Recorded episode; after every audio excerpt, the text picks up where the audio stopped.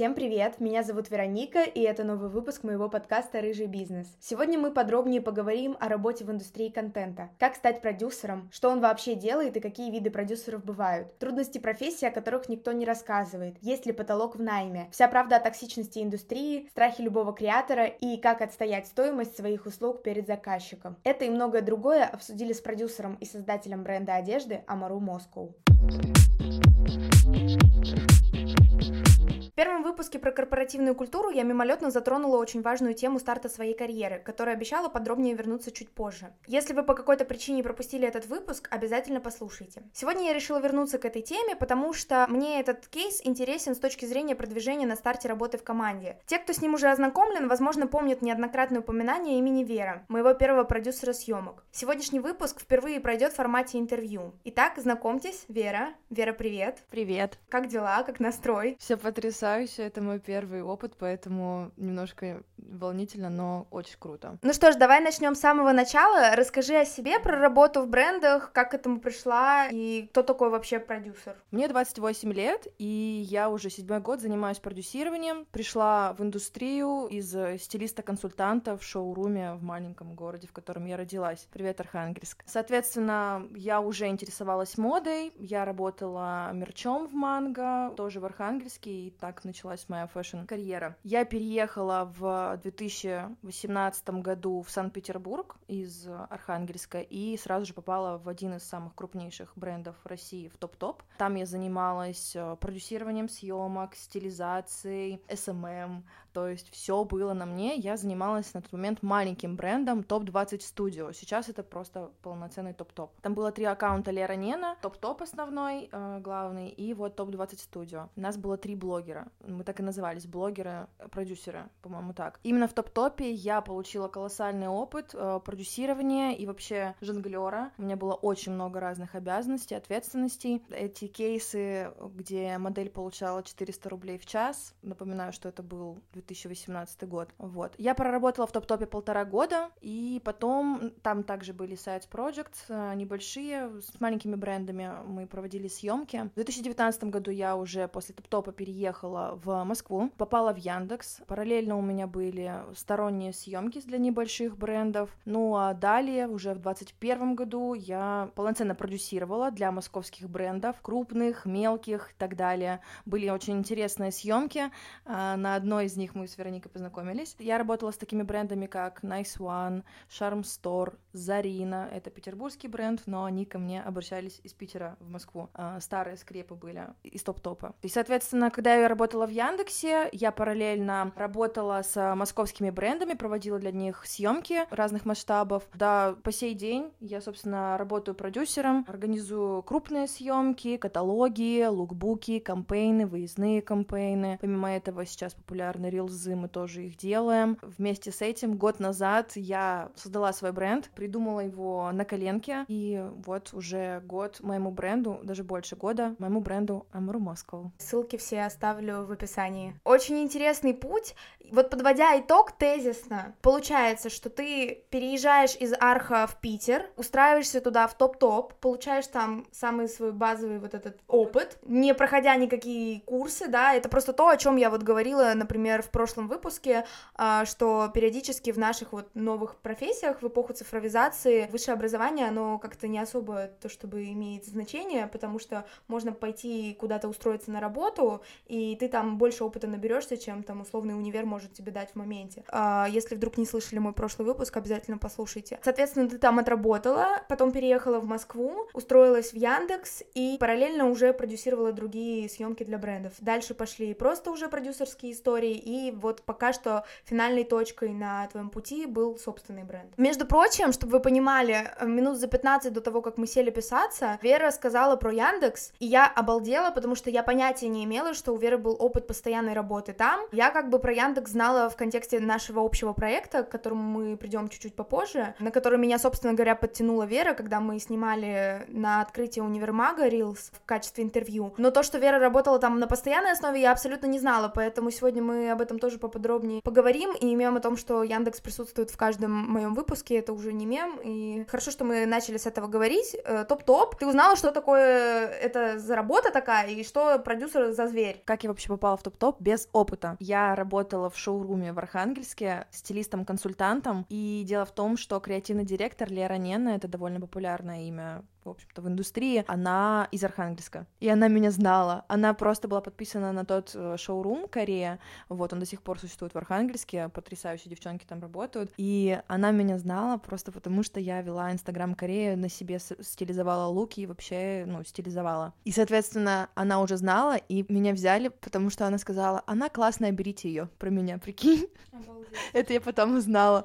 Вот, то есть на, про меня наслышаны были уже в топ-топе. И вот и в Яндексе попала тоже по... Ну, по сарафанке. А да. А вот это, между прочим, тема первого выпуска о том, что, блин, вот я не знаю, как у других ребят, но в нашей индустрии сарафанка — это реально волшебная палочка-выручалочка, без которой работу ты себе просто не особо найдешь. Я бы даже сказала, если честно, сарафанка и дружба с правильными людьми. Это факт. Но вот, кстати, дружба с правильными людьми, мне кажется, это вообще в любой жизненной Ну, это наш кейс с тобой с Яндексом, да, извините. сто процентов. Да. И, собственно, вообще расскажи для слушателей, я уверена, что многие понятия не имеют, а что именно делает продюсер. Знаешь, когда говорят вот. продюсер, все себе представляют толстого 50-летнего какого-нибудь дядечку с бородой, который сидит, ничего не делает и просто, ну, деньгами в карманах бренчит. Да. Я вот лично точно так же думала до тех пор, пока я не пришла в индустрию съемок. И я вот сейчас четко понимаю, что, во-первых, продюсер это не толстый дядечка, а во-вторых, их бывает огромное количество разных видов, и, насколько я понимаю, поправь, если я не права, ты была линейным продюсером, то есть человеком, который как бы организует съемки. Я была и креативным, и э, линейным продюсером. Линейный продюсер — это тот человек, который организует э, всю работу полностью от А до Я, проводит съемку в организаторском ключе. А креативный продюсер — это, конечно же, человек, который предоставляет идею, развивает ее, расписывает и реализует. Но креативный продюсер не обязательно может быть линейным продюсером, и наоборот, но я была и тем, и тем, то есть я могла придумать идею или условно взять какой-то референс, его докрутить, презентовать, утвердить и уже реализовать. В топ-топе я была, мне кажется, что и креативным, и линейным продюсером. Я действительно организовывала съемку полностью, и говорю, даже стилизовала. И также референсы были с меня, то есть концепцию на съемку я предоставляла свою. То есть это было мое видение. Ну вот если кратко, то линейный продюсер, он что делает? Линейный продюсер э, полностью организует съемку, с него букирование моделей, локаций, утверждение моделей и локаций каждого участника съемки, э, утверждение сметы. Собственно, кстати, важная задача э, линейного продюсера — это составление сметы, утверждение ее, и нужно придерживаться как-то этой сметы. То есть э, где-то можно выскоблить еще пару копеек там плюсом, но это все нужно делать заранее, сильно заранее. И я много раз нагревалась на этой теме, когда ты чего-то мог не учесть, а это нормально, абсолютно. Все мы люди, вот. Утверждение локации, утверждение модели, утверждение всех участников съемки, утверждение бюджета и человека, который будет все это реализовывать. Если это креативный продюсер, другой человек. То есть вы работаете в связке, и линейный продюсер должен реализовать идею, с которой к тебе пришли. А вот у меня вопрос, кто первый идет, линейный или креативный? То есть линейный ищет креативного, или креативный такой, вот я придумал идею, иди сюда линейный, ты теперь должен ее с точки зрения менеджерства реализовать? Слушай, на самом деле э, больше в креатив первенство идет, потому что изначально рождается идея, а потом как ее реализовывать, вы будете думать уже вместе с линейным. Прикольно, потому что на самом деле это такой был для меня вечный вопрос. Еще знаешь в чем? Вот бренды берут же очень часто кого-то не на постоянку, а на проект. И вот мне интересно, как бы, кому предпочтение отдаю. То есть, например, у меня креативный продюсер в бренде на постоянке работает, а линейного мы приглашаем для реализации, да? Или наоборот, линейный у нас в штате сидит, а креативного мы приглашаем, потому что, например, у разных людей разные идеи, и вот мы один месяц одного креативщика берем, а второй месяц другого. И вот мне всегда было интересно, кому чаще всего бренды предпочтения отдают. Судя по моему опыту, креативщики все-таки сидят в брендах на постоянке, и линейных продюсеров, людей, которые будут реализовывать их проект, приглашают э, на Size Project. Ну, в общем, у меня именно так было, что меня, допустим, тот же Charm Store брали, чтобы я реализовывала идеи. Ну, и с меня креативы тоже просили, и они реализовывались. Мы так это разводим, но это все в теории, на практике чаще всего это один человек на самом деле, потому да. что любой бренд всегда только рад сэкономить на том, чтобы сотрудников было как можно меньше. Чем мне твой кейс интересен? Тем, что ты начинал это вообще в восемнадцатом году, получается, в топ-топ ты попала. Да. И это как бы вообще на стадии зарождения индустрии. Тогда, условно, я помню, не было понятия там видеограф, рилс, я не знаю, 10 тысяч видов продюсеров, СММщиков, тогда был просто там условный блогер бренда, который делал вообще все. Да. То, что ты делаешь дофига задач, и никто не понимает, что у тебя за должность, но ты вот типа... Блогер аккаунта, блогер бренда, да. да. И типа, а сейчас это разделяется на абсолютно разные профессии. Индустрия, конечно, за последние пару лет выросла с неимоверной скоростью. Но теперь спасибо, у нас хотя бы со слушателями четкое появилось понимание, в чем различие в видах продюсеров. То есть ты именно и креативный, и линейный. Да, но линейное продюсирование мне более близко. И к слову, сейчас далеко не все компании, не все бренды ищут себе SMM, ищут себе стилиста, ищут себе продюсера, ищут себе креативщика. Чаще всего ну, прям очень часто, это все равно один человек. Mm-hmm. И это вот как раз история про то, что люди хотят сэкономить и просто выжить из одного человека полный максимум, а потом его отпустить. Это как раз история про топ-топ. Я не хочу ничего плохого говорить, это колоссальный опыт, э, который я бесконечно ценю, из которого я выросла, но это было тяжело эмоционально, это было тяжело физически, психологически. Короче, это был ад. Я переехала реально со слезами э, из Питера в Москву, потому что я кричала о том, что Питер токсичен, индустрия токсична, компания токсична, и мне было так плохо. Я не знаю, насколько это можно вообще рассказывать об этом, но ты даже не представляешь, что со мной творилось. У меня были и, и срывы, и вот это вот все, потому что с тебя требуют, платят фишку вообще, то есть не самые большие деньги, а требуют с тебя 15 миллиардов результатов на 15 миллиардов выкупов. Я очень рада, что ты этим поделилась. Вот к вопросу, можно ли об этом говорить. Об этом говорить нужно на самом деле, потому что в нельзяграмме все выглядит как э, красивая картинка, ой, она фотограф, ой, она видеограф, она продюсер, она ничего не делает, она просто живет свою потрясающую настоящую жизнь, и там раз в неделю ходит на созвончики и там фоточки на телефон делает. Mm-hmm. Да, и типа я все время, вот у меня есть там условно какие-то друзья, знакомые, близкие, которые абсолютно никак не связаны с творческой индустрией, и они там буквально занимаются какими-то, да, крутыми вещами, но прикладными, то есть там сидят в офисе, какие-то цифры считают условно. Рутина. Да, да, да, то есть у них вот это вот классическое понимание работы, это их жизнь, и поэтому для них креативная сфера это что-то такое, ну, а там, чем бы дитя не тешилось, да. лишь бы оно не плакало. И меня всегда это обесценивает обесценивание... Всерьез не воспринимают. Вот, вообще, и вот это вот отсутствие воспринимания всерьез и обесценивание, оно меня всегда обижает, потому что я думаю, ребят, да вы даже не представляете, что стоит за этой профессией, и на самом деле вот история про то, что там люди на заводе работают, вот всегда вот это, знаешь, ты же не на заводе работаешь, да господи, на этих съемках иногда ощущение, что я работаю на заводе, когда я еду на 7-часовую смену, у меня с собой 10 штативов, свет, все возможное оборудование, отражатели, камеры, я просто тащу это все на себе, потому что там это электрозаводское, ты там хоть и на такси подъедешь, тебе пока эти 10 этажей пройдешь со всеми этими коридорами, как бы, ну, условно, все, кто из творческой индустрии знают, что все студии на электрозаводской, это какой-то ад, это просто, это реально бывший завод, и ты там прешься, ну, минут 20 вот со всей этой техникой, и ты уже думаешь, боже, дай мне сил дойти, еще как-то выстоять эти 7 часов на ногах, э, вот выдержать всю эту команду и вообще реализовать за 3 копейки то, что хочет собственно говоря, заказчик. Электрозавод, надеюсь, скоро снесут. Серьезно? Есть новость, да, о том, что электрозавод хотят сносить, и мы все надеемся, что так и будет, потому что КПП, потому что 15 этажей, все пешком, лифт заполнен, в общем, все, что ты сказала, это реально полнейший ад. Но ты прикинь, сколько студий обанкротится? Ну, мне просто кажется, что вообще в современном мои коллеги уже почти никто не ездит. Я согласна абсолютно. Я даже, если честно, в последний там год, условно, периодически отказываюсь от съемок. Я тоже. Потому что я говорю, ну, ребят, ну это просто физически а давайте что-нибудь придумаем другое, куча возможностей есть разных других студий, давайте мы не будем там экономить эти полторы тысячи рублей, но дату зато поменяем. Там, поменяем дату, время, но зато все будут в комфорте, а не вот этот вот ад условный. Да. Ладно, мы немножко отошли от темы. Почему на самом деле я решила завести этот подкаст и о чем все вот эти выпуски? Он про то, что я сама, поработав во всей индустрии, поняв, что быть в найме реально тяжело, потому что все пытаются скосить бюджеты, все пытаются с тебя там поиметь три короба, и в целом, ну, я лично более такого предпринимательского мышления, я поняла, что я хочу вот идти дальше, а как вот совместить творчество и бизнес, это такая, знаешь, тема, типа, всегда очень скользкая,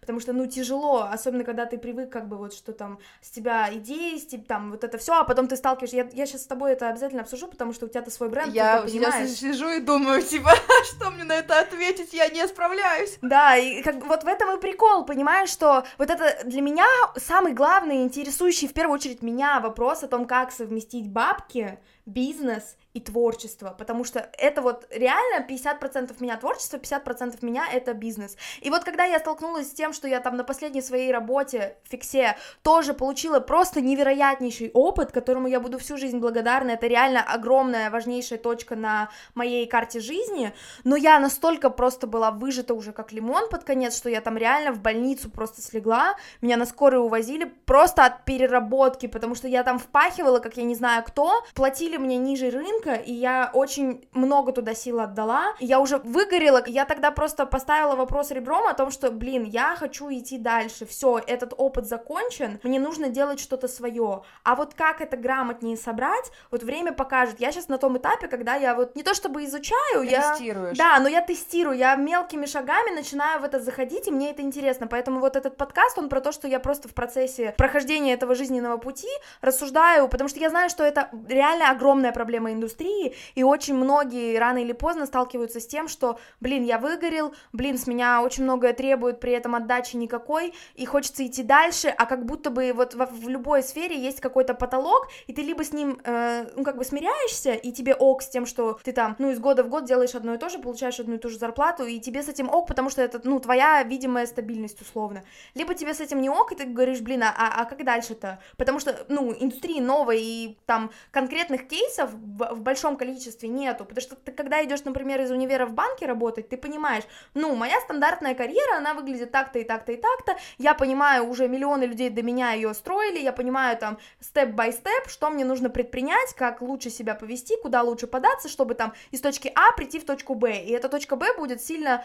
меня удовлетворять, она будет сильно лучше точки А, ну и в целом все будет офигенно. А вот как это сделать у нас в индустрии? Ну вот кейсов условно раз-два и обчелся, когда ты там стилист или там вот в шоуруме работал, а в итоге там тебя вся страна знает, у тебя бизнес, у тебя бабки, у тебя все зашибись. Вот таких, ну, мы как бы знаем с тобой пары штук. Да, но это не про меня, конечно, пока. Ну, пока да, и вот как до этого дойти, условно, вот это для меня, ну, самый такой интересный насущный вопрос. Поэтому то, что ты сейчас сказала про то, что это, ну, есть вторая сторона медали всегда, со слезами, с тяжелыми бессонными ночами, со стрессом, сто процентов, да, с всратыми бюджетами, обесцениванием полнейшим. И главное не только тебя, но еще и как бы одно дело, когда тебе говорят, ты там плохо справился с работой, а другое дело, когда тебе говорят, то, что ты придумал, это полная ересь. Вот это меня лично больше всего всегда аффектит, и я думаю, боже, я не хочу больше озвучивать вслух ни одну свою идею, просто потому что меня сейчас так опустили ниже плинтуса. Травму, да, что, что ты просто сидишь и думаешь, вообще, зачем я вот в это подался? Сидел меня... бы я себе в офисе спокойно, никто бы меня не трогал. У меня было такое, что я больше никогда никакую идею им не предложу, потому что ноль идей утверждено, а я прихожу неделю, штормлю какие-то супер креативы, и я прихожу утверждать и ноль из там 10 идей, из 10 каких-то супер референсов, они были утверждены, и ты сидишь и думаешь, а чё я за лох такой? Э, почему меня приглашают как креативного директора, креативного, sorry, продюсера, и креативов моих ноль. Ну, вот такие бывали тоже кейсы в разных брендах, и ты думаешь, ну, черт, я лучше буду работать с малышами, с какими-то no-name брендами, которые мне доверяют, которые приходят Вера сделать на свой вкус, на свое видение, и ты такой, кайф, ребята, я сейчас сделаю вообще какой-то супер трэш,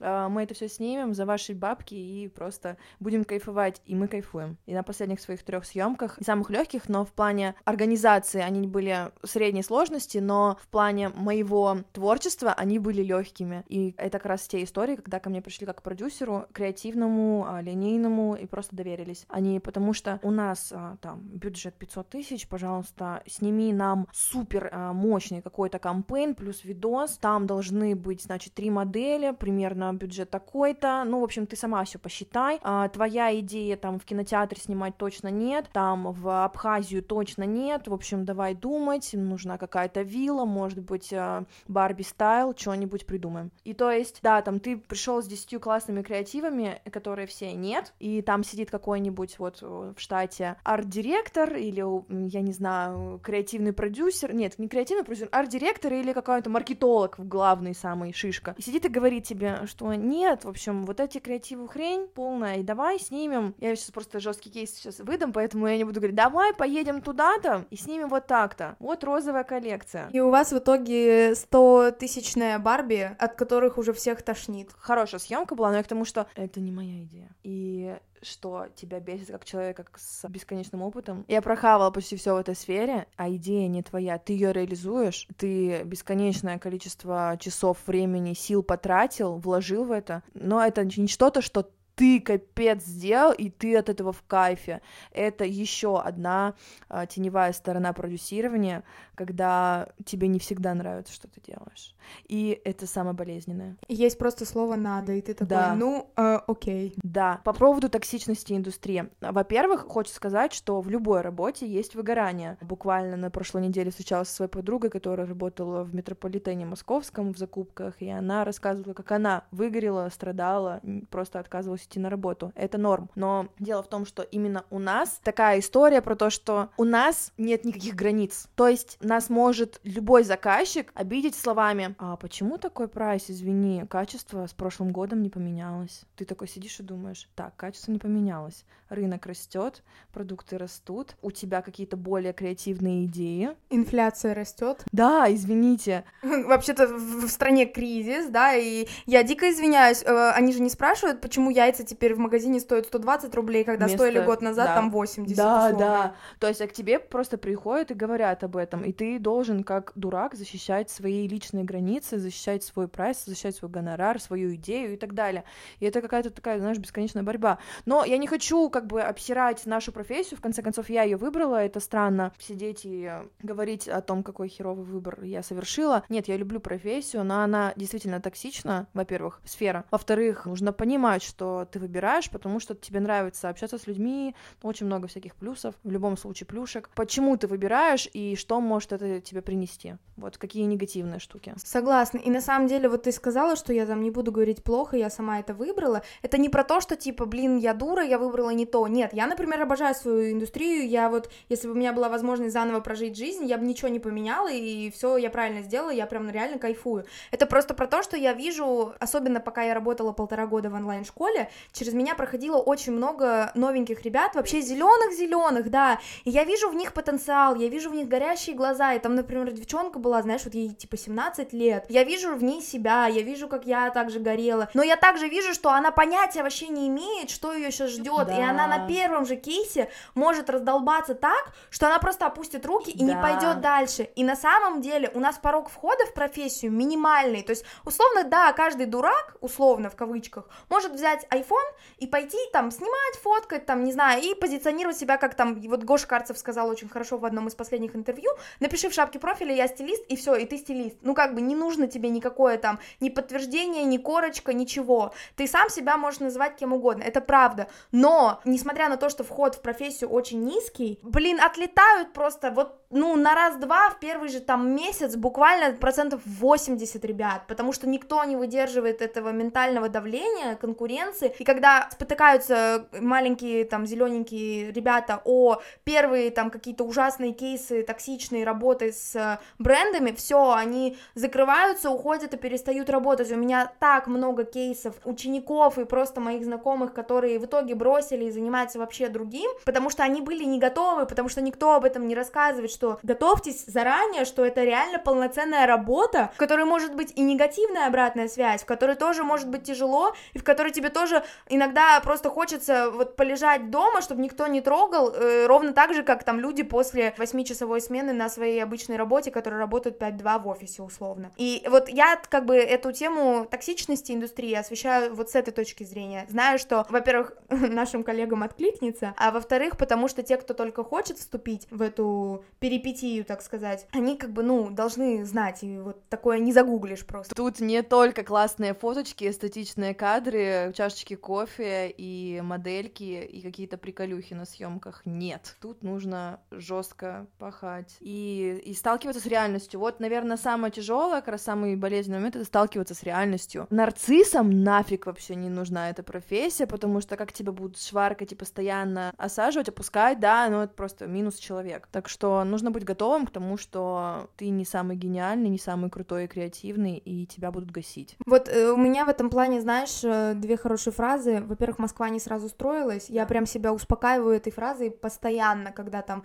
думаю о том, что, блин, а я что, а я не самая крутая, а я вообще грязь из-под ногтей, а вот они сделали круче. Это такое есть. Да, да, и я вот всегда себя успокаиваю, думаю, блин, нет, все нормально, ну, как бы Москва не сразу строилась, все приходит постепенно, и даже если вы получаете какой-то негативный опыт в индустрии, то, поверьте мне, оно вам, значит, зачем-то надо было, и вы потом просто, когда попадете в похожую ситуацию, вы уже будете защищены, потому что у вас есть какие-то там наработанные навыки, и вы понимаете, что, о, а я уже знаю, что вот так делать не надо, да. Это я себя успокаивала с любым брендом, с которым я поработала, и у меня, конечно же, наработались некоторые травмы, образовались, и после этого я стараюсь всегда находить э, плюсы, и, допустим, там, с топ-топом вот было так токсично, но я получила то, то, то, такие-то связи, потом после этого ко мне приходили клиенты, меня начинали там букировать э, заранее и так далее, хоть и было тяжело. Следующий бренд, Nice One, я там столкнулась с тем-то, с тем-то, с тем-то, но я получила колоссальный опыт именно для Nice One первых ребят. Ну, короче, Nice One — это мой первый кейс, когда я снимала и кампейны, и каталоги, и это было очень сложно на первых порах, но я научилась этому. Там, первый мой выездной кампейн, спасибо бренду, с которым я это сделала, Store, до сих пор очень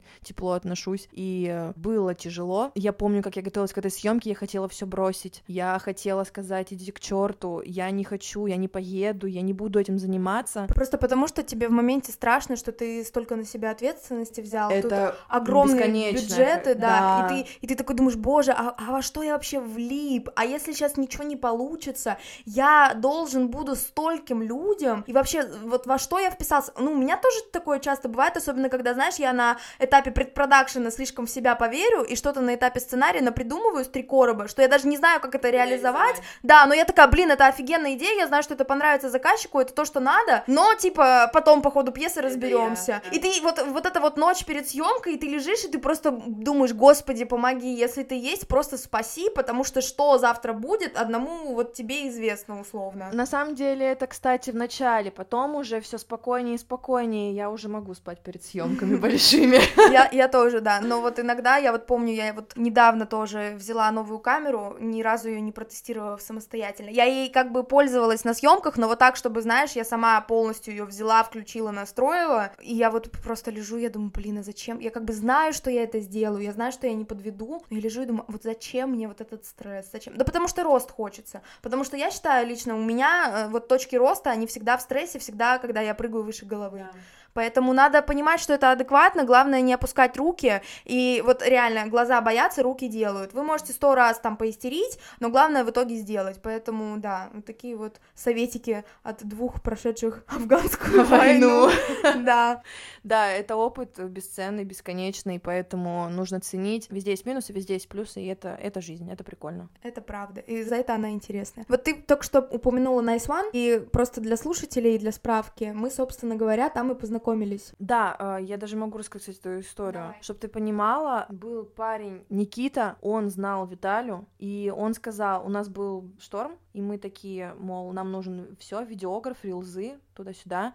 И Никита сказал, э, маркетолог, мол, я знаю Виталию, у него своя школа. Я уже тогда знала, кто, кто он такой, с чем он занимается. И, ну, там, кто-то из команды нашей тоже знал. И поэтому он предложил просто написать ему и спросить про самых э, грамотных учеников. Ты не знала эту историю? Чего? Я тебе отвечаю, да. Он э, талантливых учеников должен был нам порекомендовать, и он дал твой контакт. Это вообще инсайт, да? Я, я думала, сейчас, что ты... у меня мурашки. Я все эти годы была уверена, что вы меня взяли, потому что меня порекомендовала Рома Милова. Обалдеть! Для меня просто это была загадка, чтобы ты понимал. Я в шоке, просто офигеть. Мне сейчас надо немножко времени, чтобы это, прийти это, в себя. Это же приятно, хороший, Это очень приятно. Короче, ну, для справки, это 21 год. Мне мне 18 лет, по-моему, и я тогда вообще без опыта работы, настоящей работы. У меня уже тогда в портфолио есть кейс с Ромой. Рома Милова — это очень популярная модель, которая в свое время была на шоу «Ты топ-модель» на ТНТ,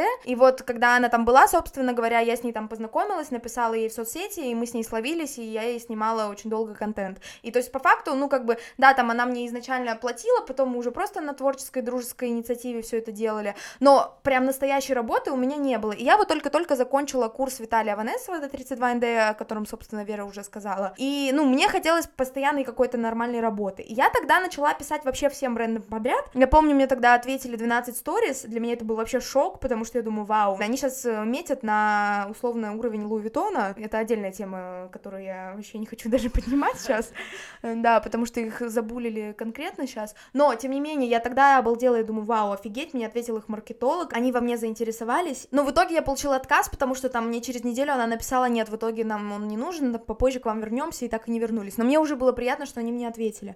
И, в общем, да, я тогда работала по системе, знаешь, там долбиться вообще в каждую дверь закрытую. Правильно, я тоже так делала. Я вот реально тогда написала, это был мой рекорд, я, наверное, за месяц написала, ну, где-то 100 брендом, я половина даже вообще первый раз в жизни видела. Малышка, 200 брендов за неделю. Обалдеть. Пока Инстаграм просто не, не заблокировал мне это действие. Обалдеть, Мгм. обалдеть. Ну вот я, короче, рассылала тогда всем подряд э, портфолио на почту, в директ, везде-везде, и я точно знала, что меня самостоятельно не взяли, потому что, да, вы выкладывали тогда сторис, и я ответила, но как бы тишина была условно с этого источника, и потом недели через 2-3, после того, как там вроде пришел официальный ответ о том, что нет, вы нам не подходите, мне, собственно, написал Никита в личку в телеге, я даже сначала не поняла, кто да, это. значит, это твой контакт, скорее всего, дал Виталий. Сто процентов, потому что мне это пришло, типа, не официальным письмом на почту, на мой ответ, вот именно, знаешь, я еще почему удивилась, что он мне написал, я не указывала телегу, я указала свой номер телефона, но у меня тогда не была привязана телега к номеру телефона, я указала свой директ, потому что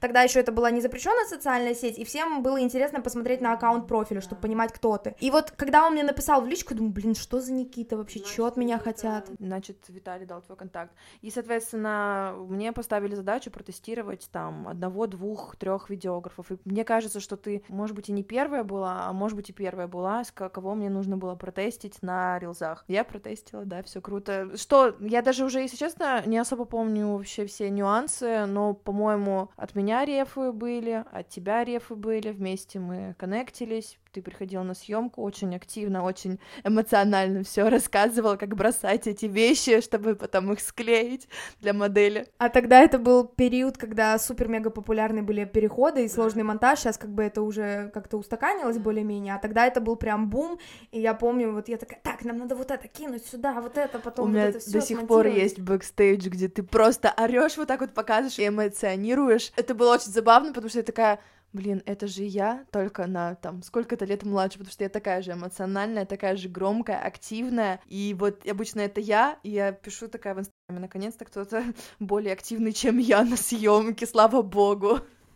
Этот момент настал. Да, и, и да, мы проработали Ну, полгода где-то, Да чуть меньше, меньше. Я помню, когда вот произошла вся эта ситуация с Найсом, я тогда я помню, что я была в Архангельске, и мне сказали тебя уволить. И ты Да. мне сказала очень приятные слова, что ты первый человек, который ты очень комфортно мне все передал, и мне- для меня это было очень важно, что Вот это, кстати, про человекоцентричность. Э, Меня уволили оттуда по вообще абсолютно наитупейшей причине. Просто потому что зажали денег. Ну, для меня это выглядит как то, что зажали денег, ты попросила больше по справедливости, ты уже больше месяца проработал, то есть тестовый режим прошел, то есть можно было уже Да даже рынок месяц, рос. подожди, я пришла в конце августа, а в декабре меня уволили, я почему сто процентов помню, что в декабре, потому что я уже на тот момент нашла новую работу, и я вот как раз-таки тогда устроилась в онлайн-школу к Витале. Я до конца не знала прям официальную причину, почему меня уволили, но я реально благодарна тебе за то, что ты максимально вежливо и адекватно мне это тогда представила, потому что вот только что мы с тобой обсуждали токсичность индустрии,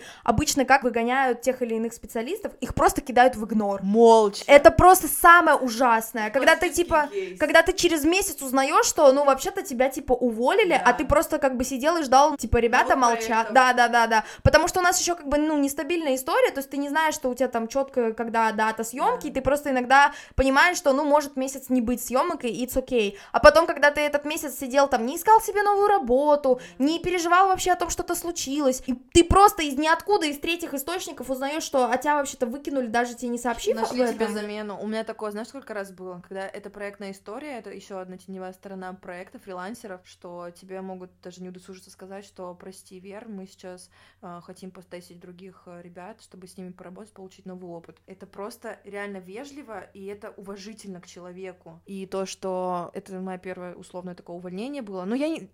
Come on, я не была в штате, поэтому я не считаю, но мы год проработали все равно, или даже полтора, поэтому что-то это да значит. Но и это первое, и потом я еще. Ты уже про свое увольнение из One говоришь. Нет, это я про, про твое, когда мне пришлось донести до тебя эту информацию, потому что это было бы некрасиво тебя просто не брать на съемки. Но тут еще, знаешь, хороший момент был в том, что мы очень хорошо общались в любом случае, и ты мне сама писала напрямую, и я тебе напрямую говорила, Ник, там, вот тогда-то будет съемка. Я помню, что я тогда была в Архангельске, я тебе записывала голосовой или кружочки, чтобы это было friendly, что Ник, все круто, но, к сожалению, нет, потому что там не срослись интересы с компанией. Я сейчас вот уже со стороны смотрю и знаю, почему. Я помню, что я тогда была, по-моему, в Турции, и у вас было собрание, и тебя все там жестко гасили. Ты мне сама это рассказывала. И я, в принципе, не удивлена особенно, потому что я была, на- бывала на твоем месте. И, соответственно, вот такая история про то, что не то, что все плохо, и твоя работа плохая, ты по справедливости попросила себе поднять гонорар, и это нормально. У меня тоже такая история была,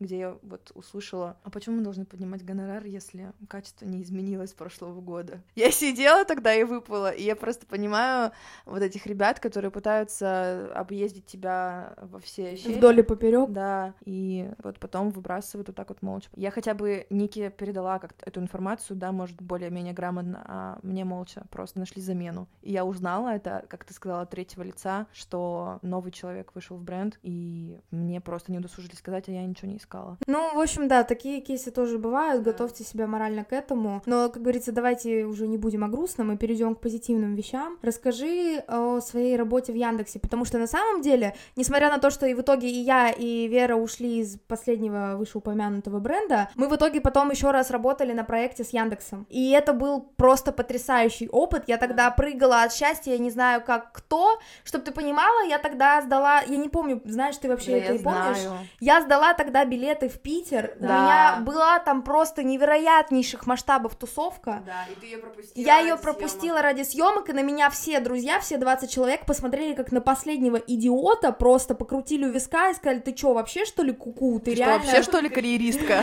Да-да-да, ты типа реально такую тусовку пропускаешь ради какой-то работы. Я говорю, не какой-то работы, а кейс с Яндексом. У вас у кого-нибудь есть кейс с Яндексом, а у меня сейчас будет. Если честно, я поверила в себя и в кейс с Яндексом только после твоих слов ебать кейс с Яндексом.